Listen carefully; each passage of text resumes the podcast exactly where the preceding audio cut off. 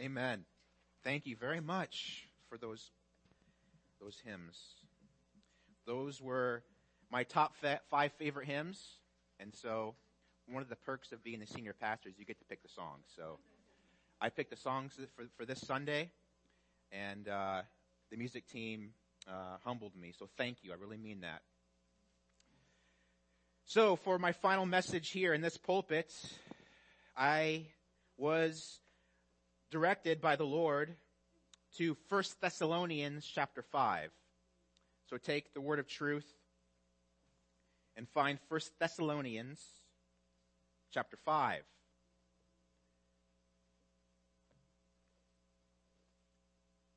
First Thessalonians chapter 5. Let's read verses 12 to 13.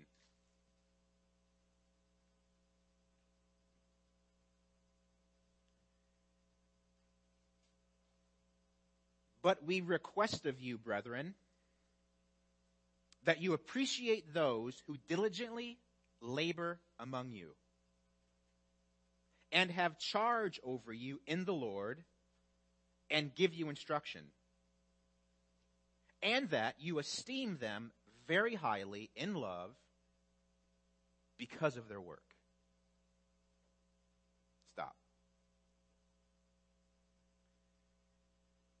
When it comes to the responsibilities of church officers, namely elders, pastors, overseers, quote unquote bishops, they're all referring to the same office.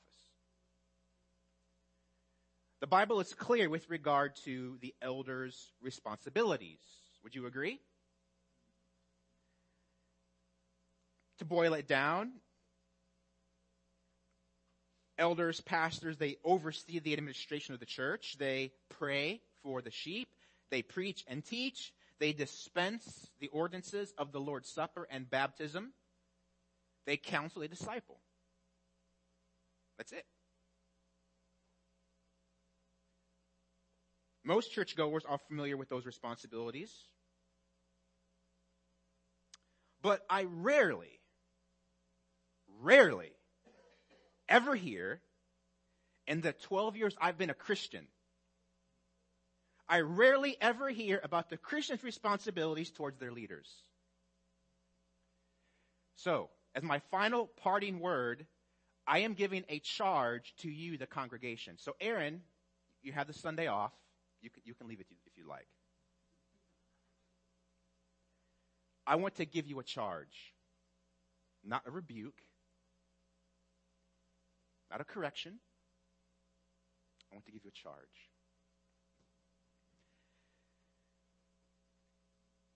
I'm going to preach to you on the much neglected topic of the Christian's responsibilities to the pastor. That is the, the title of today's message. The Christian's responsibilities, plural, to the pastor. This is a much needed area of discussion because history gives plenty of evidence of the insane level of ignorance and neglect given to the responsibilities of the pastor. And since we're celebrating Reformation Day after our service this morning, let me share with you just a few historical cases that indicate the sad pattern of Christians mistreating their pastors. Listen clearly. 1536, John Calvin. By now, if you hear John Calvin and think of Calvinism, I've failed you. Don't think tulip when you hear John Calvin. There was infinitely much more to him than that. John Calvin was a preacher he didn't want to be though. He, he wanted to be a student. He wanted to lock himself up in a room and study the scriptures and write for his whole life. But God would have a different plan for him. He was convinced with a somewhat prophetic warning by his friend to become the pastor of St. Pierre Cathedral in Geneva, Switzerland. It still stands to this day. Less than two years after he began his pastorate, he was dismissed for not allowing immoral men to partake of the Lord's Supper.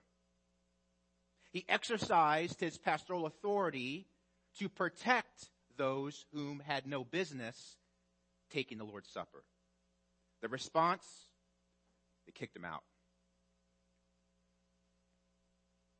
Fast forward 200 years. July 1750. A man named Jonathan Edwards was the pastor of about a 600 member congregation in Northampton, Massachusetts. He served there faithfully for 23 years. In his 23rd year, the church voted to fire him. Mainly over a doctrinal disagreement over the Lord's Supper. Fast forward 100 years later to, uh, uh, England. The Prince of Preachers, Charles Haddon Spurgeon, ministered at the Metropolitan Tabernacle in London. He became the world's most popular Reformed preacher. His works were scattered throughout North America. He belonged to a denominational body or a network of Baptist laymen and leaders called the Baptist Union, sort of like what today is called uh, the Southern Baptist Convention. In 1888, after almost three decades of being the world's greatest preacher, he became the center of a controversy when he published an article warning his Baptist brethren of a liberal downslide. Now you would think, being a man of his stature, they would rally behind him and support him and say, Pastor Spurgeon, you're, you, you're right. We, we see what you're saying. But they didn't do that. Rather than heed the warning, they accused him of being schismatic. They accused him of losing his mind. And his students and his colleagues turned on him. And he felt forced to resign the Baptist Union. But that wasn't enough for the Council of Baptist Men. Three months later, they publicly voted to condemn Spurgeon for what he did. I could go on and on. In fact, maybe you know personally of a pastor who was mistreated and fired. Happens too often.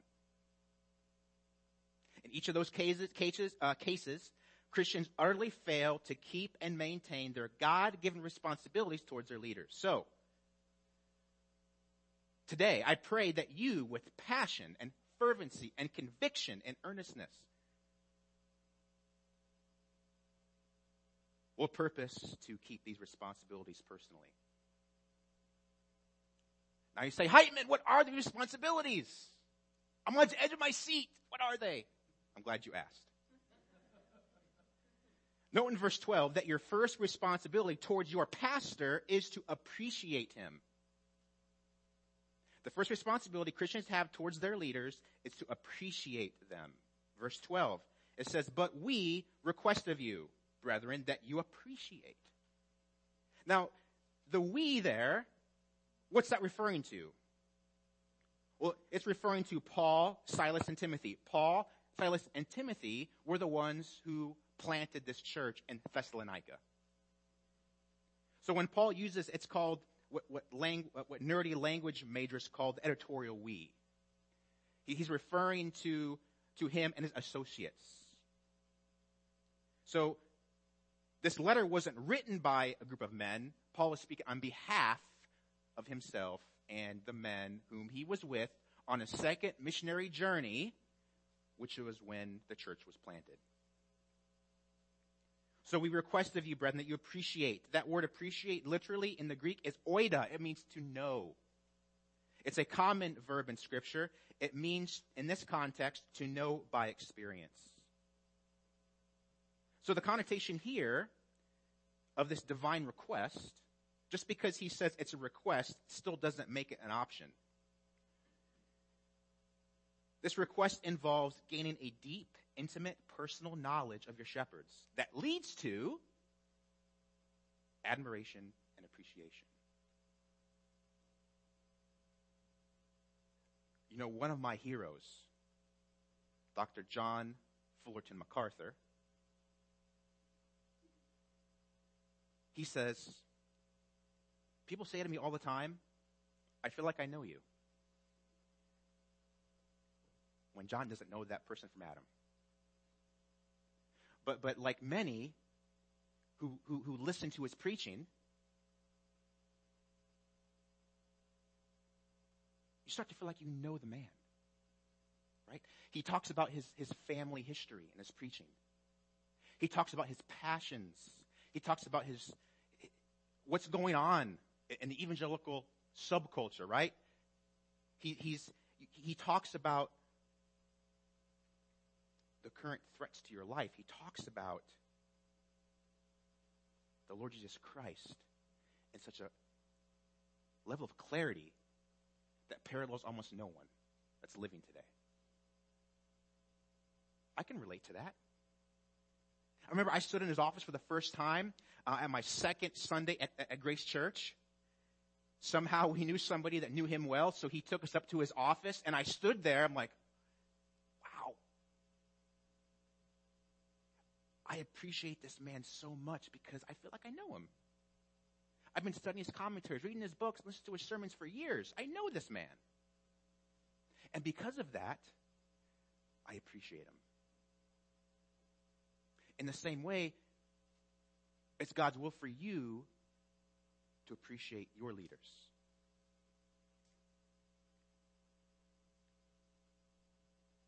It means to know by intimate, personal, deep experience that leads to valuing their service.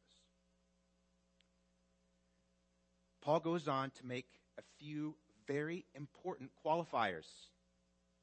Okay? He didn't say,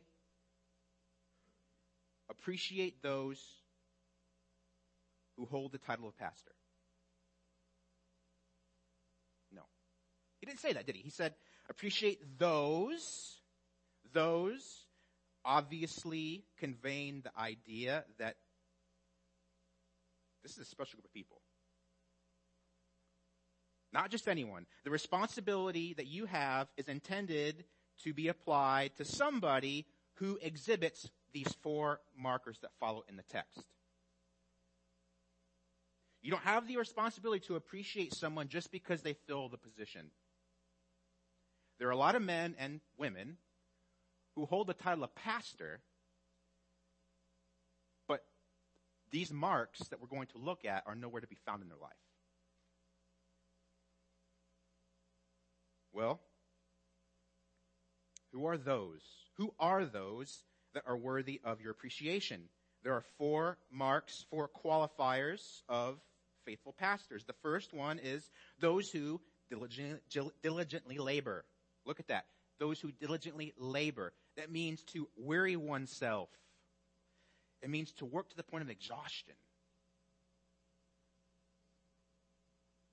In other words, the lazy pastor doesn't deserve your appreciation.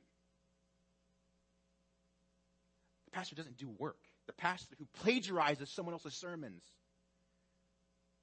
The pastor who just sits in his office all day and doesn't even try to get to know his people. The guy who on Friday night hasn't even begun to think about what he's going to preach on Sunday. You don't have to appreciate that guy. The faithful pastor, deserving of appreciation, is a hard worker. Now, to be clear, crystal clear, now some of you might not like this, but it's true. Faithful pastor's work does not involve doing manual labor on church grounds. It does not mean he's out there planting crops alongside the farmers in the church, although he can. But you shouldn't expect that. It does not mean that he fills his schedule with meeting after meeting after meeting after meeting. That's your job. That's the deacon's job. That's the Christian layman's job. The elder's job is very distinct. His work should be, 1 Timothy 5.17, ruling well. Leading well. Hebrews 13, 17 says, obey your leaders and submit to them. What does that imply? If Christians are to obey and submit, that implies that there are orders being given. Right? Acts 20 verse 28. I read this this morning. Be on guard for yourselves and for all of the flock among which the Holy Spirit, Holy Spirit, God, has made you episkopos. From which the word episcopal comes from. It literally means upon watchmen.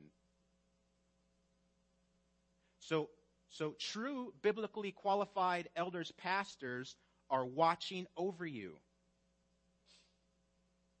That means they might need to get in your business where you don't like them to be.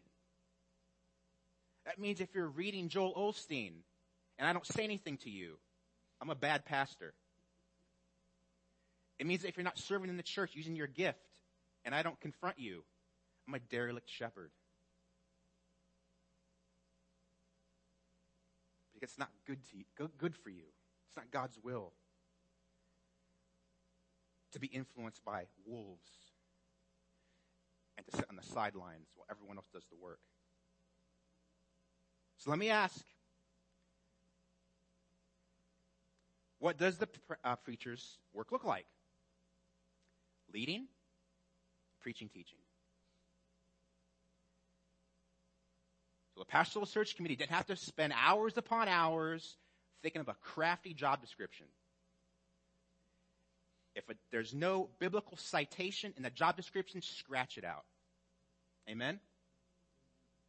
I hope I was going to hear a louder amen to that one.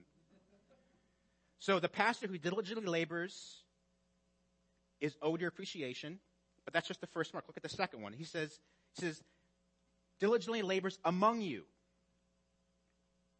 That is to say, the faithful pastor uh, doesn't, doesn't do the work from afar. He doesn't do it from a distance at another location. Listen, there's nothing biblical about flat screen church. It's not biblical. The guy, if you go to church and you see a man on the screen, he's not going to be among you. How could he know you? How could he do his job? How could you know him?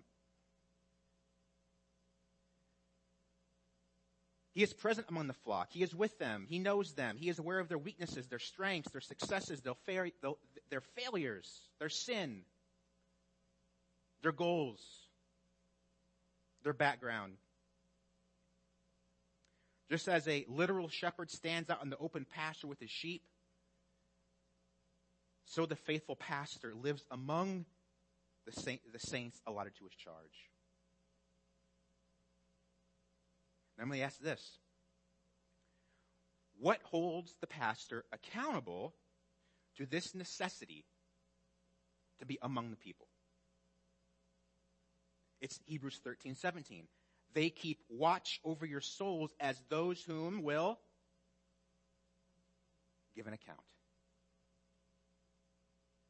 So, my, my fear of God and Aaron's fear of God is what fuels his desire to watch over you. Now, here's something else that might prod you a little bit. What does this imply about you, the congregant? Doesn't it apply that, imply that the pastor can't do his job if you don't show up? If he is to be among you, you have to be among him. So if you're not ever involved, if you're not faithfully attending church, you know, we all have busy lives, so I understand we can't do stuff during the week all the time, but if you're not making an effort to at least attend worship, find some way to serve in some capacity, then, then how can you be shepherded? If you don't come over when you're invited, you don't come over to church events when you're invited, you barely show up to church on Sunday, you can't be shepherded. So, appreciate faithful pastors who diligently work among you. Thirdly, appreciate those who have charge over you in the Lord. Charge over you in the Lord. If you have an NIV, Raise your hand. No, I'm just kidding. I don't want to know.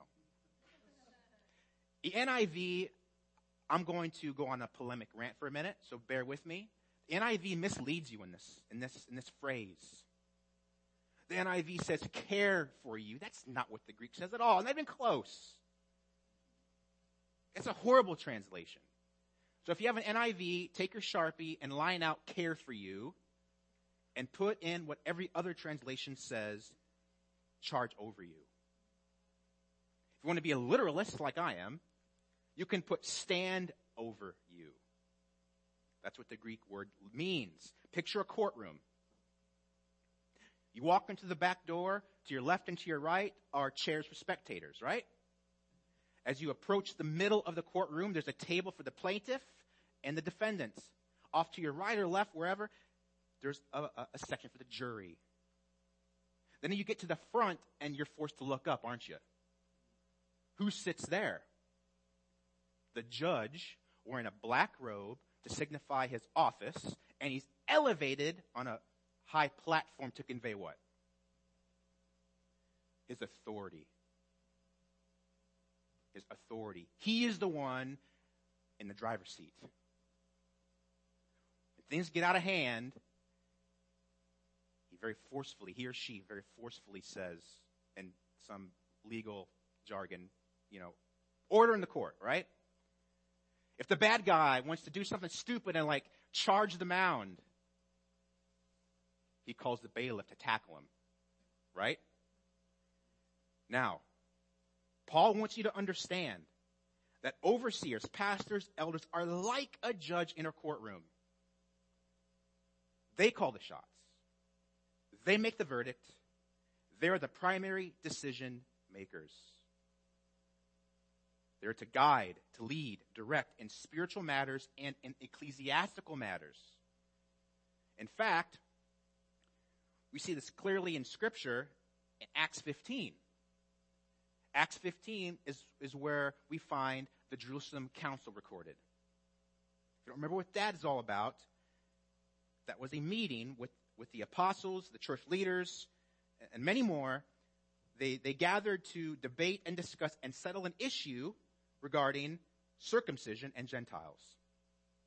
There were some who were going around saying that Gentiles had to be circumcised to be saved, so they had this council. Acts 15, verse 13. After there was many debates, so James and the apostles, they were willing to hear the arguments. They were willing to hear the preferences, the opinions, the popular opinion. But in Acts 15, 13, what's it say? James stands up and says, brethren, listen to me. In other words, enough talk. It's time to get to the bottom of this. Simeon has related how God first concerned himself about taking from among the Gentiles a people for his own name. Then, he quotes an Old Testament text. Verse 19. He says, therefore, it is my judgment that we do not trouble those who are turning to God from among the Gentiles. There you have it. There was no congregational vote. James stood up and made the verdict.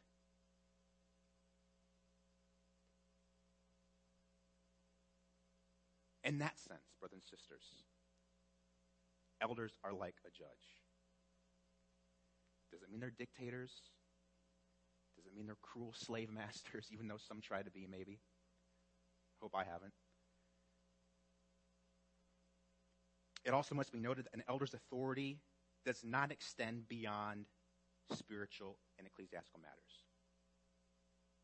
No elder can tell you where to send your kids to school. Elder cannot tell you what to buy, what not to buy. Can't tell you how to dress, you know, those silly, trivial things that Christians like to argue about. Elders don't have that authority. But they do have the authority when they're speaking God's truth in order to admonish, rebuke, disciple, and guide and direct and lead. Fourthly, Appreciate pastors who diligently labor among you, who lead, fourthly, and who give you instruction. Look at that phrase in, uh, in verse 12 there. Verse 12. It's, it's, uh, it's nutheteo in the Greek, the, the, the word from which we get nouthetic counseling. It literally means to place in the mind. Place in the mind. Other translations render this admonish instead of instruction, but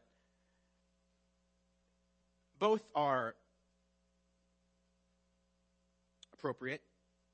Admonishment, nutheteo, carries the idea of placing something into the mind of somebody that's going to affect a change. This is the primary thing for a pastor. 1 Timothy 5:17. The elders who rule well are to be considered worthy of double honor, that means double pay, especially those who work hard at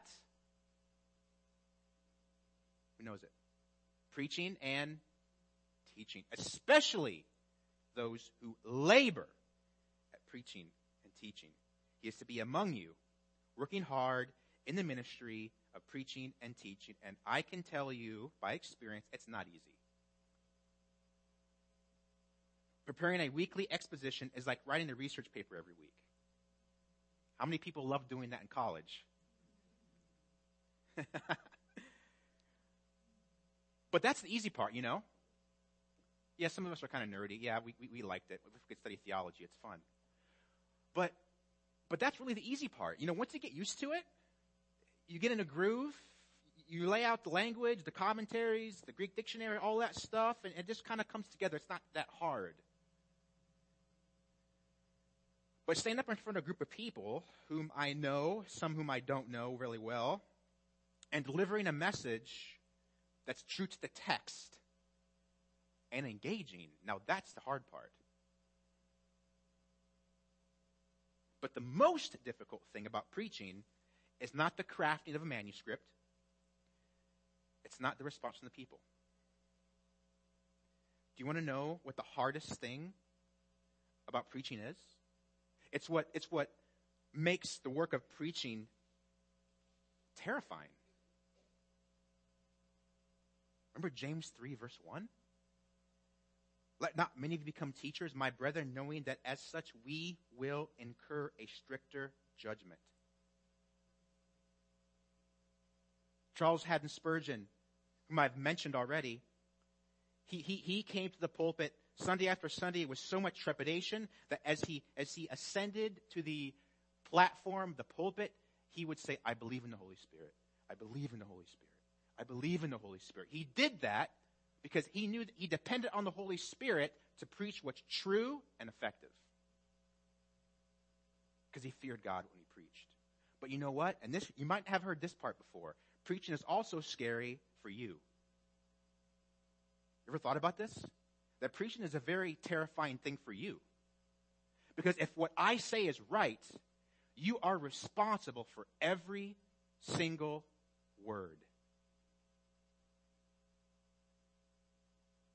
Because with greater knowledge comes greater responsibility. To know something is, is, is right and not to do it is sin. Right? So this is why we have a high view of preaching. Because it's God's means to convert and to sanctify.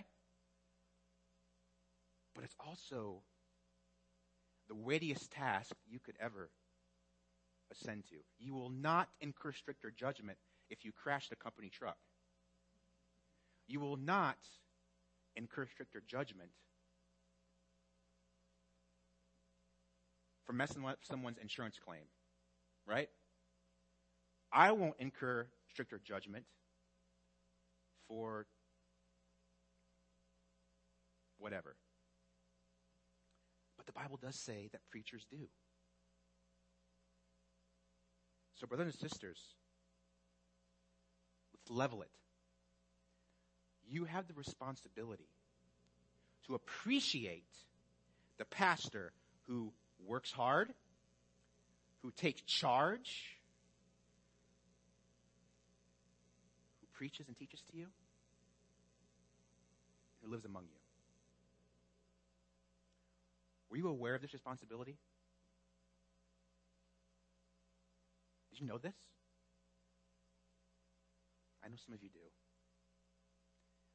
Because some of you have, in word and deed, told me that you appreciate me. And if you've done it to me, I'm sure you've done it to Aaron. But let me just let me just charge you that, that as you assemble next weekend to confirm Aaron as the next senior pastor, do so with this on the forefront of your mind. He has proven to you that he displays these four marks. Hasn't he? First responsibility is to appreciate faithful pastors. Secondly, esteem faithful pastors. Verse 12. Paul goes on to say that you esteem them. That is to count, to consider, to think, to regard, or to view. It, it has to do with your mindset, how you think towards. The, the, the first responsibility is what you do towards the pastor. This is how you think towards the pastor. The same word is used in uh, Philippians 3, verse 7, which you probably know, but but whatever things were gained to me, those things I have counted as loss for the sake of Christ. Counted, reckoned, think of. James 1 verse 2. Consider it joy, brethren, when you face various trials. Consider it joy. Think about it as joy. But Paul just dr- drills in that screw even further he tells you the degree with which you should esteem your pastor. Look what it says very highly. Don't just esteem them, esteem them very highly. It's not just a little, it's not even highly. It's very highly. It's beyond all measure. The NIV is actually right here, so I'll redeem myself in my criticism of the NIV. It says, hold them in the highest. Hold your leaders in the highest.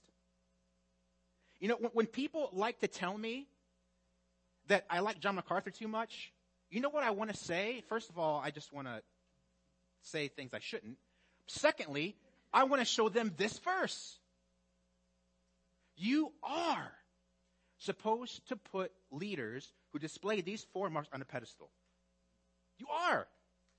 Esteem them very highly. Hold them in the highest regard because of their work, which we'll get to in a second. Now, in previous generations, this was the culture. You know, th- think back to the um, Little House on the Prairie days, where the pastor had his collar, you know, his ministerial suit, and he wore that so that he could be identified, just like a police officer wears a uniform and a badge to be identified as a police officer.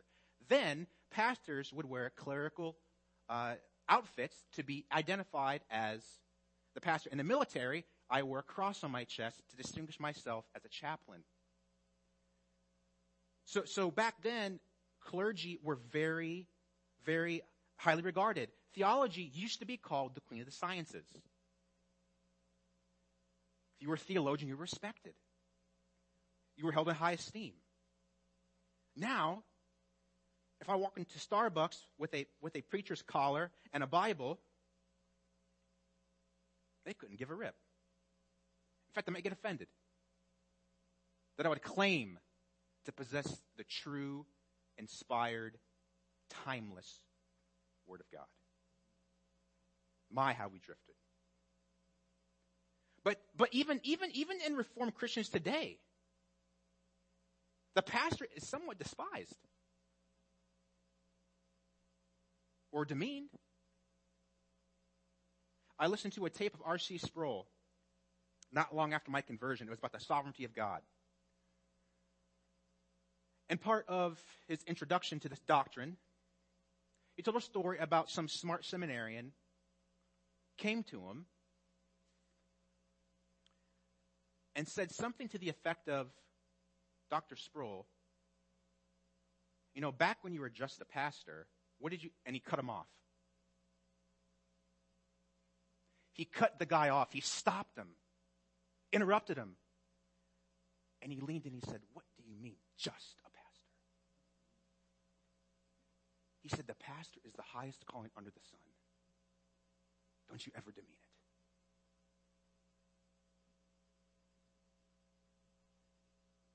So it's biblical. It's biblical to highly regard faithful preachers. If you can't make it in the pastor, you become a professor. Shows you the degree, but he also shows you the way. Esteem them very highly, the degree, in love. That's the way you do it. It's agape. You guys know what that one is, right? You've heard that ad nauseum before, right? That's our favorite Greek word, isn't it? It's, it's that selfless, sacrificial service put into action. That's what love is. So you show your pastor. You sacrifice. You make sacrifices to show your esteem. Then, thankfully, Paul gives us very clearly why. This last phrase ties into the entire passage. You, you appreciate pastors, you esteem them because of their work. Notice that, that this reason is, is not because of their personality, their appearance, their education, their talents, their experiences, their age, or even their likability.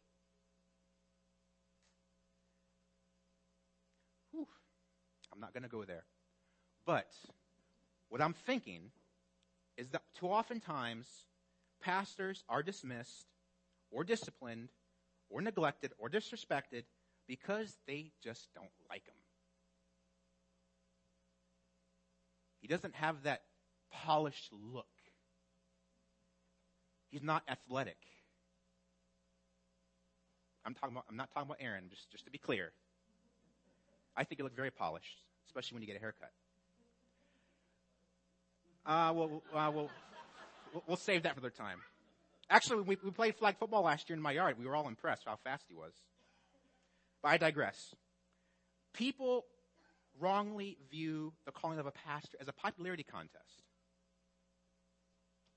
And that's, that's, that's sad because the only reason you need to esteem and appreciate faithful pastors is because of the work they do the leading and the preaching and teaching. So, I think this is pretty clear, isn't it? As I stated in the beginning of the message today, Christians tend to be ignorant of these responsibilities. Just a few short years after John Calvin was dismissed from his pulpit, he, he, he took off to a different city in Germany. But the people in Geneva regretted what they did. They begged him to come back. And he wrestled with it, but he did.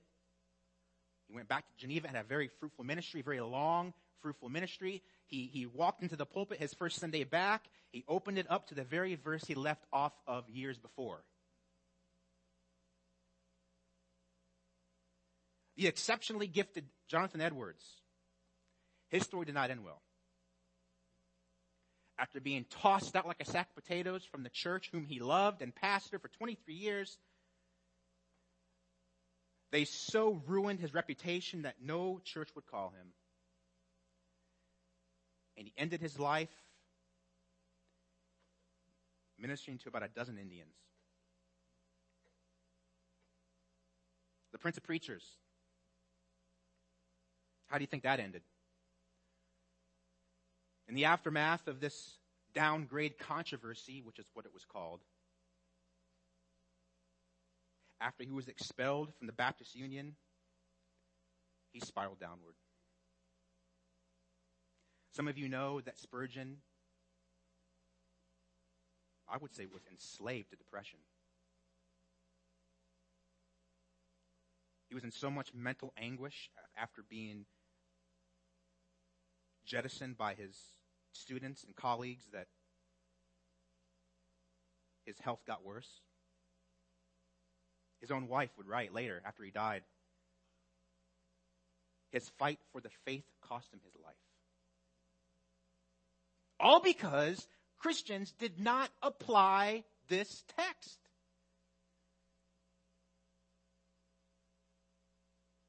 Simple.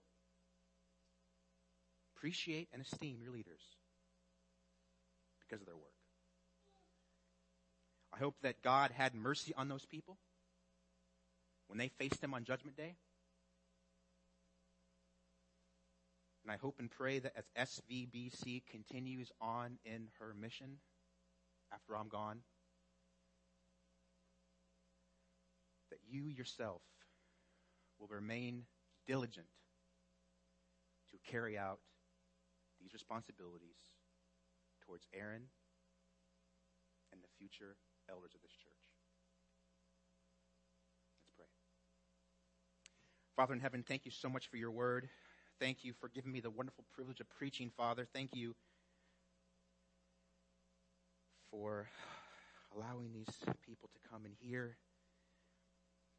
I, I am so thankful for each and every each and every single one of them, Lord. I pray for Aaron and Jennifer and their transition. I pray for this church to get behind them, to shower them with appreciation and, and esteem that's right. That's your will. Thank you